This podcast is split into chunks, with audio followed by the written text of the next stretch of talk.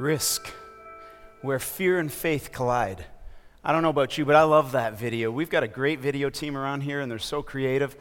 And I'm not sure about you if you were able to maybe identify with one of those big dice that were falling down and, and different words were coming across, but I certainly was.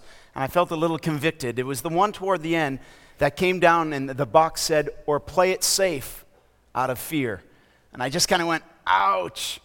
Because if truth be told, I'm a bit of a play it safe kind of guy, play by the rules kind of guy. Now, I'd love to sit here today and tell you that I'm just a wild, crazy kind of risk taking guy. You dare me to do anything, I'm going to do it. No, I like an adventure as much as the next guy, but I'm usually not the one to initiate the adventure. More of a play it safe guy. And so I had one of those real life fear and faith colliding moments back in January 2009. My family and I were on vacation we were on the southwest coast of Thailand, one of the most beautiful places in the world. I mean, if you can picture this beautiful, pristine beaches with aquamarine water surrounded by these huge, beautiful rocky cliffs. Kind of makes you want to go there right now, doesn't it? And uh, even out of the Indian Ocean, there was rising these beautiful islands and rock formations. It was like something out of a dream. It was so lovely. And on one of those days that we were at the beach, I remember Garrison, my second born son, running up to me. He said, Dad, check it out. There's people jumping off of that cliff into the ocean. Now, he's seven at the time. And he says, Dad, can we do that? Uh, and this is where the play it safe nature begins to kick in. I said, No, we can't do that. But, Dad, why not? I said, Because you're seven. But, Dad, it looks so much fun. I said, it's way too high. Now, it was about 50 feet from the cliff to the uh, water, you know, and maybe for some of you, you're thinking 50 feet, you know, what's the matter? That, that's no big deal. But for me, I'm not crazy about heights, and he's seven, I'm thinking, way too high. We're not doing it. He said, but dad, we may never get here again. Can we please do it? He's seven. So I started thinking, and this little voice came inside my head and said, if you're not careful, you're going to kill that adventurous spirit in him. Do you really want him growing up always playing it safe? So I thought about it for a moment. I said, okay, Garrison, here's what we're going to do. If I can talk your older brother into doing it, and I knew that his older brother is not a risk taker, then the three of us will do it together. And he said, okay. So I went to find his older brother, Brennan, who was nine at the time. I said, Brennan, see those people jumping off the cliff? You want to do that? He said, uh, okay. That didn't work. So I said, All right, boys, I just need to be safe. I'm going to swim out to where people are landing in the water. I'm going to dive down with my diving mask and make sure that this is deep enough so we don't get hurt when we go in the water. And I was hoping it wasn't deep enough. It was plenty of deep. So now I'm out of excuses. So my boys are looking at me. I said, All right, we're doing this. And then as we navigate our way to the edge of the cliff, we had to go up a, a, rocky, slippery path. And I remember we had to walk by this massive hole in the ground right beside us. And we kind of looked over the side of the hole, and it dropped about 30 feet to the bottom of a cave. And out of the floor of that cave was rising these huge, jagged stalagmites, just waiting to greet us should we slip and fall. Now, some of you are going to have to go and Google stalagmite later, but you go ahead, you know. And so I was thinking to myself, this is nuts. I'm about to get us all killed. But it's too late now. We get to the edge of the cliff, and we look over, and Garrison, the seven year old, says, Dad, this is so cool. And the nine year old says, Dad, I'm scared. I want to go back. I said, Sorry, dude. We've come this far. Too late now. We're doing this. I said, Ready? We're going to jump on three. One, two, three. And we chickened out. No, no, no, no. We actually jumped. We did jump, and it felt like forever to actually hit the water. And I remember when I finally hit the water, I went in so deep that I had plenty of time to think about this whole scenario as I was swimming back up to the surface. And I remember the thought going through my head I'm alive. This was actually kind of fun. But how are my boys? So I'm swimming up to the surface. What do I hear as I break the surface of the water? Garrison, the seven year old, is screaming out, Dad, Dad. I said, Garrison, are you okay? He said, Dad, that was totally awesome. Let's do it again. It was totally awesome. And we did do it again and again and again. It was so much fun. And you know what? That was a life lesson for me. I'm glad I didn't play it safe. I'm glad I took that risk. You know, our journey with God is a little bit like that. There are times in our journey with God where He asks us to take a risk, to do something that maybe is a little uncomfortable for us, or to do something that we don't totally understand, just doesn't make sense, or maybe we feel like the stakes are too high to do this. But it's like Mike said last week. He said, You know, God is a very reasonable God. And God will never ask us to do anything that doesn't make sense from His perspective. The trick is, we view it from our perspective. And for many of us, we, we treat the Christian life like it's some kind of a mathematical equation. If I do this, this will be the result. If I follow this principle, this will happen. If I'm good, I'll be blessed. It's like we see God sitting up in heaven, leaning into us, saying, Will you do it for one Scooby snack? You know, and we sit back on our hind legs waiting to receive that treat and say, Okay, God.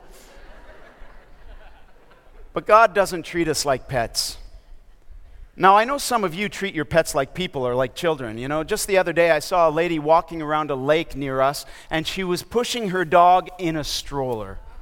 I mean, seriously, people, I thought the whole point of taking a dog for a walk was for the dog to walk. I remember thinking to myself, now, there's something you wouldn't see in Uganda, East Africa. I mean, you rarely see a baby stroller, never mind a doggy stroller. But the point is, God does not see us as his pets.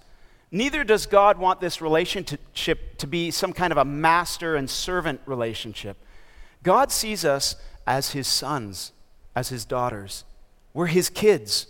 And he wants us to be in relationship with him. And for that relationship to go deeper, it requires trust. So every once in a while, God will say, This is what I want you to do, and I'm not going to give you all the details. In fact, I'm going to withhold what you consider to be pertinent information. I want you to just trust me on this one. Now, I want us to open the Bible and uh, see this principle in a story that appears at the end of 2 Kings chapter 5. 2 Kings chapter 5 in the Old Testament. As we saw last week, the early part of this chapter is a story about a man named Naaman.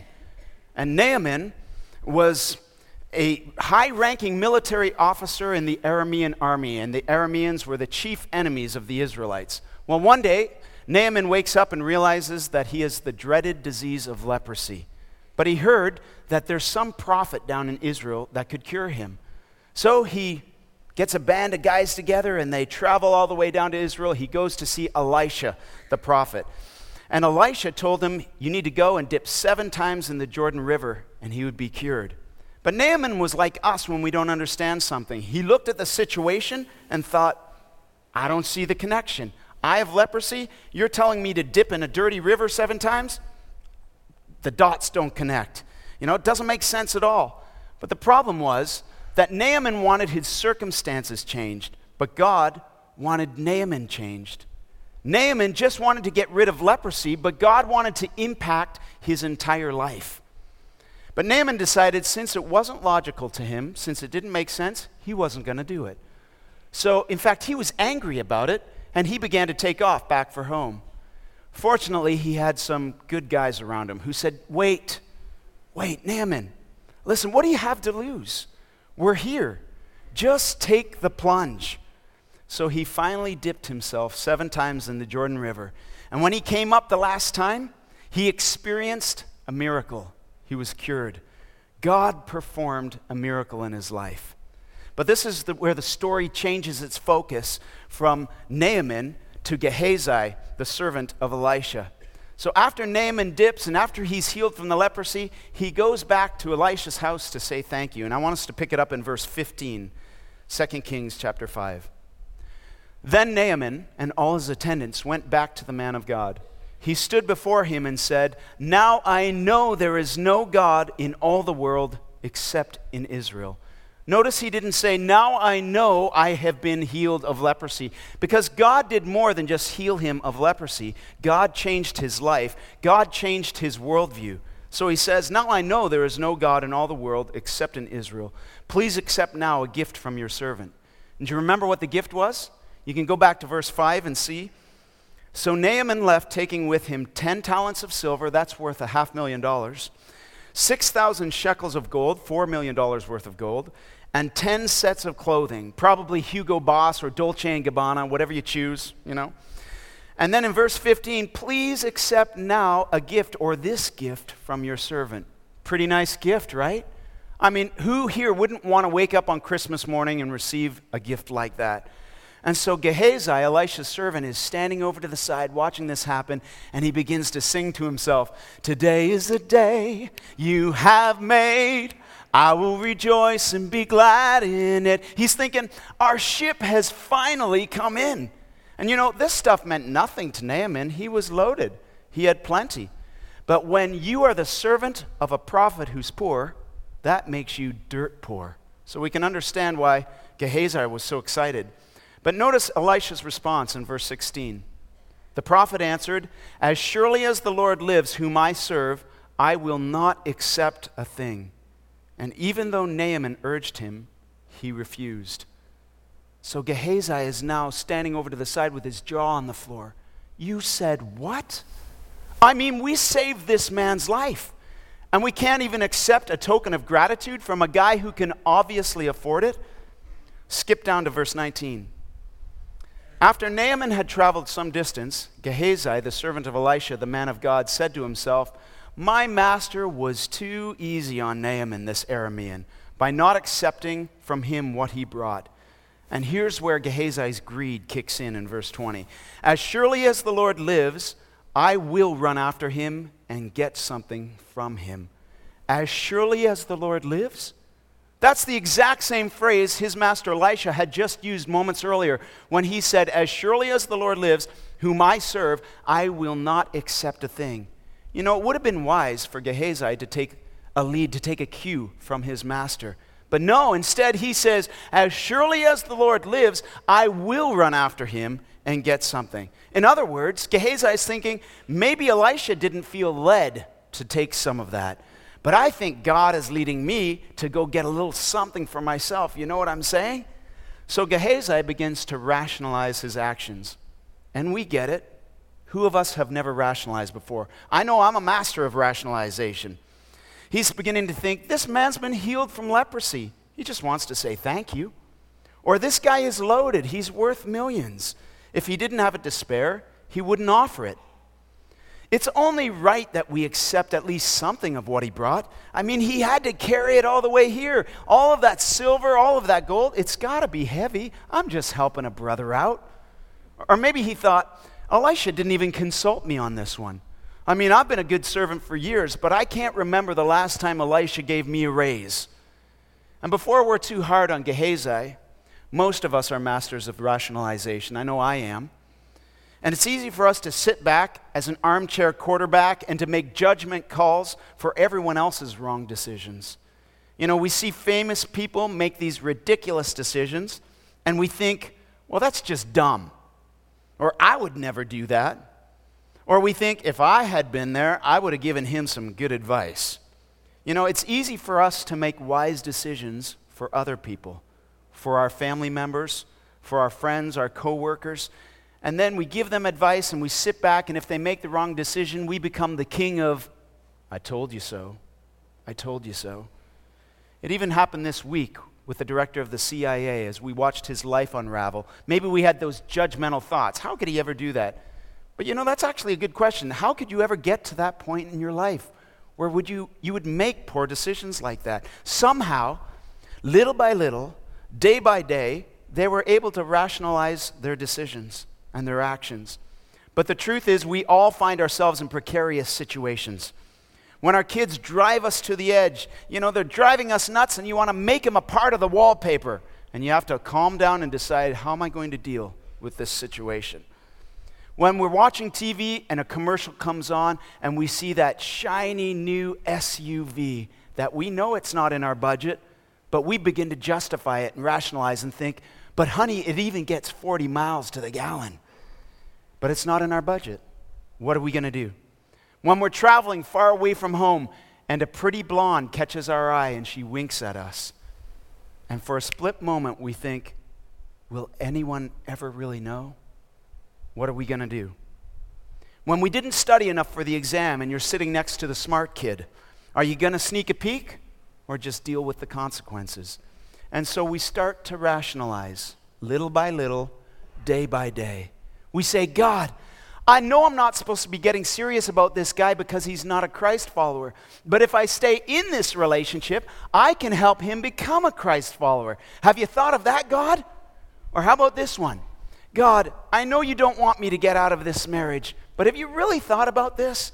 I can get out of this family and start a new family. And in that new family, we're going to raise Christian kids and do everything just right. What do you think, God? Or maybe we've said, God, I don't want to give you my whole life right now. I mean, right now I'm young, I'm single, I'm in college. You only get one go around. So I'm just going to enjoy my life for the next few years. But God, when I get married, that's when I'm going to settle down. I'm going to get serious about you. Then I'll give you my whole life. What do you think? You know, we negotiate, we rationalize with God as if God's going to say, Wow, I never thought of that. I'm glad you've enlightened me. Thank you for sharing your perspective with me. I mean, think of Gehazi. He even brought God into it. God, as surely as the Lord lives, I'm going to run. In other words, God, help me to run after this guy, chase him down, and to get what's mine. God, I'll even tithe off of what he gives me. Sound familiar? And what's interesting is that our plan always looks better and makes more sense on paper. And the natural tendency is to go with our plan instead of going with God's plan. And that's why we rationalize, because we think it removes guilt. We think it gives us permission to do what we want to do instead of what God wants us to do. But what it boils down to is this God, I just don't trust you. God, if you'll just give me a glimpse into the future and I can see how this whole thing will play out, then I'm in. Then I'll trust you. But what we're really saying is, God, you're not enough. God, don't take it personally, but I trust my ability to reason more than I trust you. But God's response is always, sorry, you're just going to have to trust me on this one. And Gehazi wasn't there yet. He was watching his whole future slip away, or so he thought. Let's pick it up in verse 21. So Gehazi hurried after Naaman. When Naaman saw him running toward him, he got down from the chariot to meet him. Is everything all right? he asked. Everything is all right, Gehazi answered, and he lies. My master sent me to say, Two young men from the company of the prophets have just come to me from the hill country of Ephraim. Please give them a talent of silver and two sets of clothing. Now, you can say what you want about Gehazi, but he was creative. I mean, it sounded so spiritual to say that these gifts were for a couple of prophets in training. You know Naaman, these young guys who are training to be prophets, they never have enough. They can never make ends meet. And wouldn't they look sharp in a brand new suit or sport coat? But think about it. Everything wasn't all right. Elisha hadn't sent him there weren't two young men from Prophet University. The silver and the clothes were for Gehazi, and he knew it. You know? Verse 23 By all means, take two talents, said Naaman. And he urged Gehazi to accept them. I'm sure he didn't have to urge too hard. And then he tied up the two talents of silver in two bags with two sets of clothing. He gave them to two of his servants, and they carried them ahead of Gehazi. Then Gehazi came to the hill he took the things from the servants and put them away in the house. And at this point, he's probably thinking, I actually pulled this off. He sent the men away and they left. Then he went in and stood before his master, Elisha. Where have you been, Gehazi? Elisha asked. Ouch. The moment of truth. It's kind of like when you skip school. Sorry, I know none of you ever skip school. Or, or that time that you snuck away from home to go where you knew you weren't supposed to be. And you get home and you're greeted with that dreaded question Where have you been? And you get that sick feeling in the pit of your stomach. You got to know that this is how Gehazi was feeling at this moment. And so in verse 25, he responds Your servant didn't go anywhere. Really? Is that the best you can come up with? Your servant didn't go anywhere? See, that's the problem with lying. It always takes many other lies to cover up the first initial lie. Your servant didn't go anywhere. I've been here all along. You know, we read about Gehazi, and maybe we think, this guy wasn't very bright.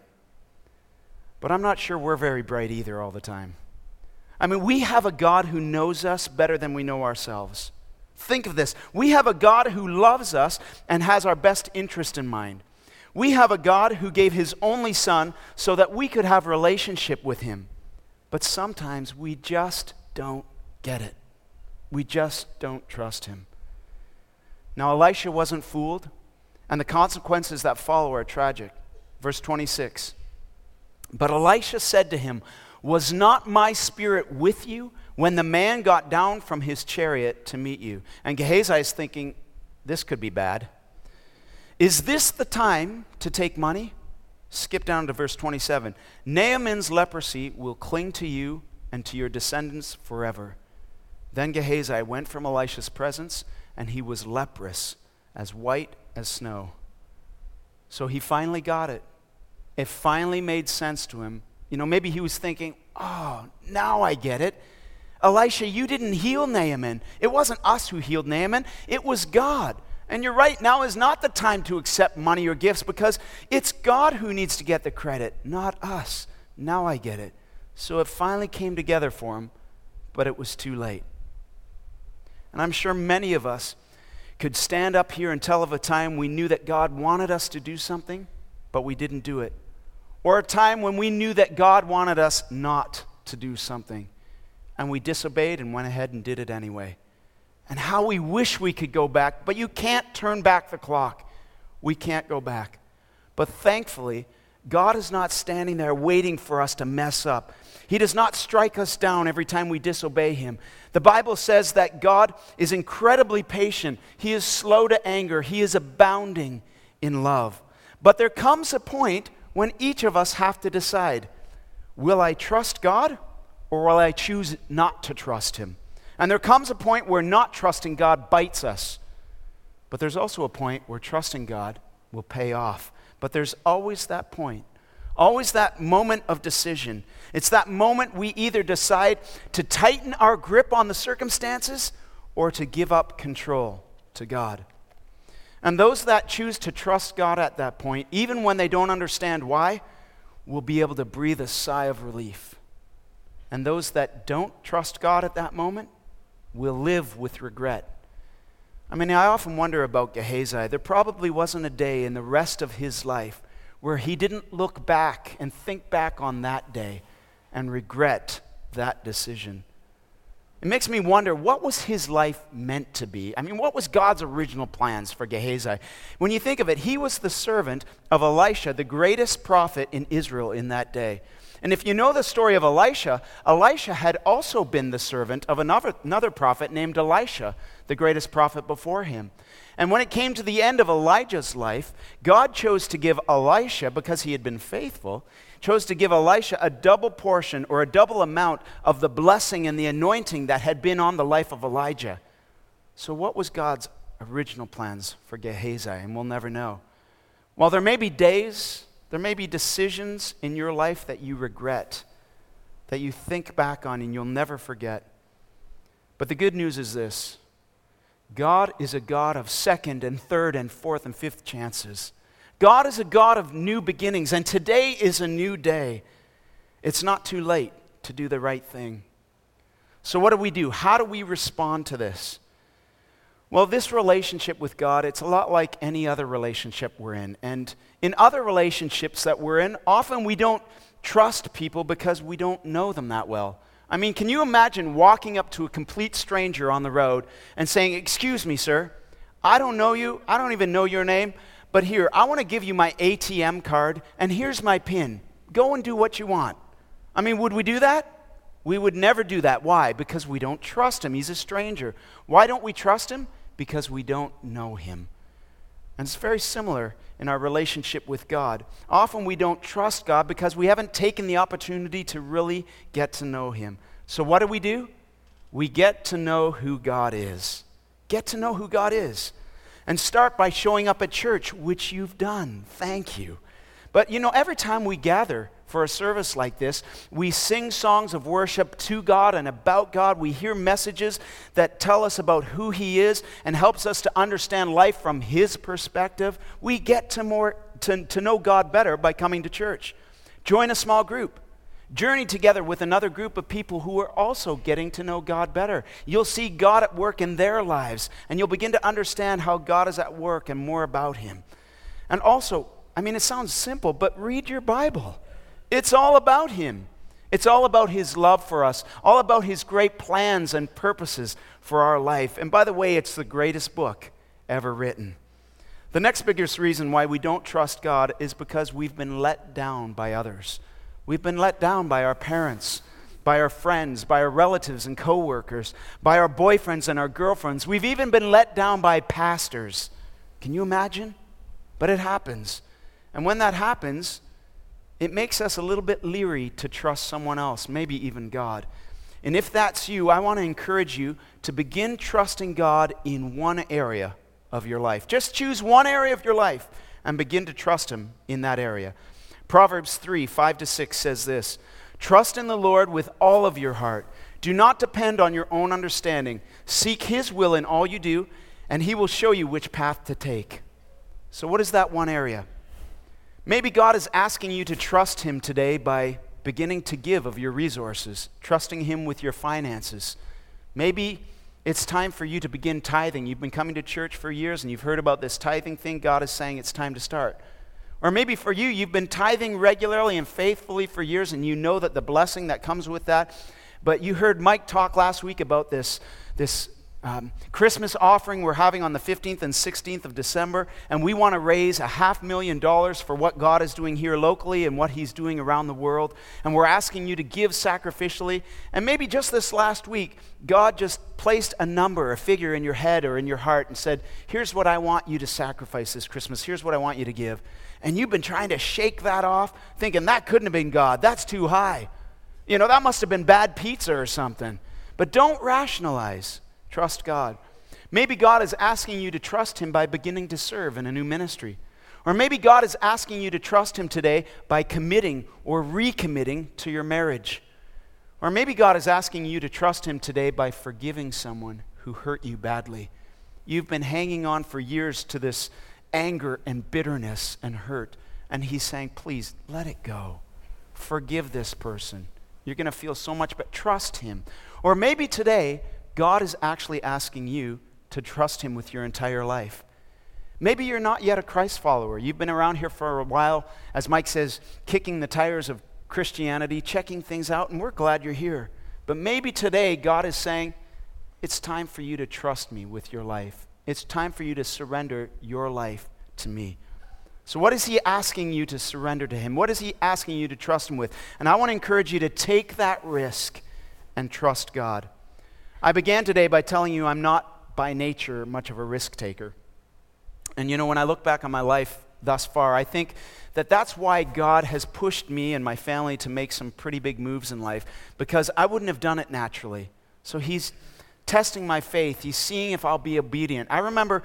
I was a worship pastor in a great church in Canada for years, and uh, in 2004, 2005, we had just had our third child, and kind of knew, you know, that's, that's it now. We're going to turn off that tap and just enjoy our three kids. And, and then God began to stir in our hearts. I want you to pick up your family. I want you to say goodbye to your family and your friends and your church, and I want you to move to Africa to serve me in Uganda. And you know, He didn't give us all the details. He just said, This is what I want you to do. And we decided to trust Him and to be obedient. And when I look back on those seven and a half years and I think of the enormous challenges that we had to go through at times, I'm not sure if I knew then those challenges, maybe I wouldn't have made that step of faith. So I'm glad I didn't know all the details. But standing on this side of that journey, when I look back and not only see the challenges, but I look back and I see the incredible rewards, you know, God honored that decision of trust and faithfulness. And He blessed our ministry. He allowed us to be a part of a great church, Watoto Church, that grew enormously in those years that we were there. And He allowed us to be a part of raising the next generation of Ugandan leaders. Such an incredible ministry. And He allowed us to fall in love with Uganda and the Ugandan people. It was so rewarding, and I wouldn't change it for the world. But just as we're getting used to Uganda, just as we're beginning to put roots down there, God begins to stir in our hearts again about a year ago said, Get ready. Get ready. I'm moving you back to North America. And at first I was like, What? God, this, really? Really? I mean, I thought that we were going to serve you somewhere in the world on the mission field for the rest of our lives. I mean, we're not really missing North America that much.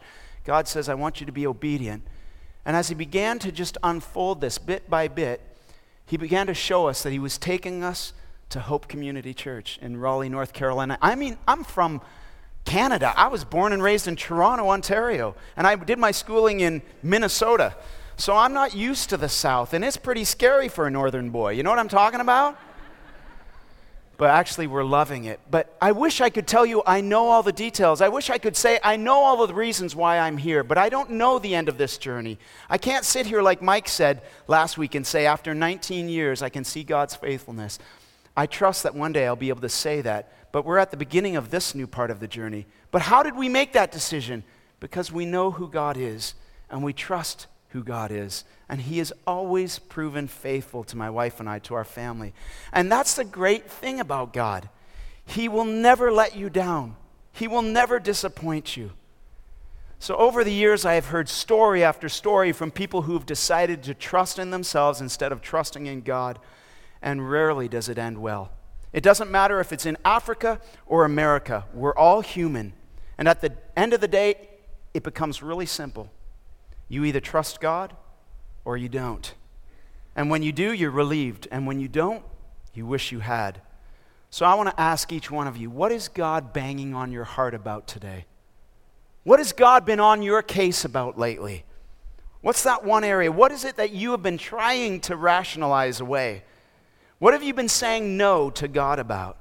And what is it God is trying to get you, asking you today to trust Him for? Why don't you just decide, I'm going to trust God? Walk up to the edge of that cliff and take that leap of faith. Let's bow and pray.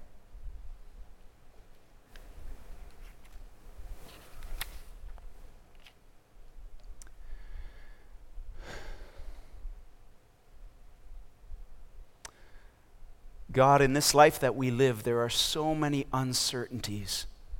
And those uncertainties crowd in on us and they take away our confidence in who we are.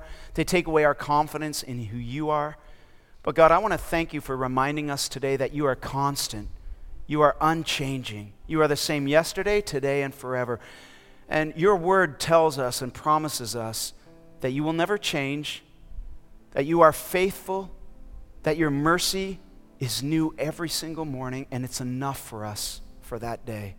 So, God, I pray that you would infuse us with a new sense of courage today to begin to trust you in that one area that you are asking us. Lord, I, I know that you're working in each heart here right now, and you're showing us specifically what it is you're asking us to trust you for. And God, I pray you would give us that confidence in who you are, give us that courage that we can step up to the edge of that cliff and take that leap of faith and allow our lives to shine for you. Thank you for loving us. Thank you for not giving up on us. We love you. We thank you. In Jesus' name we pray. Amen.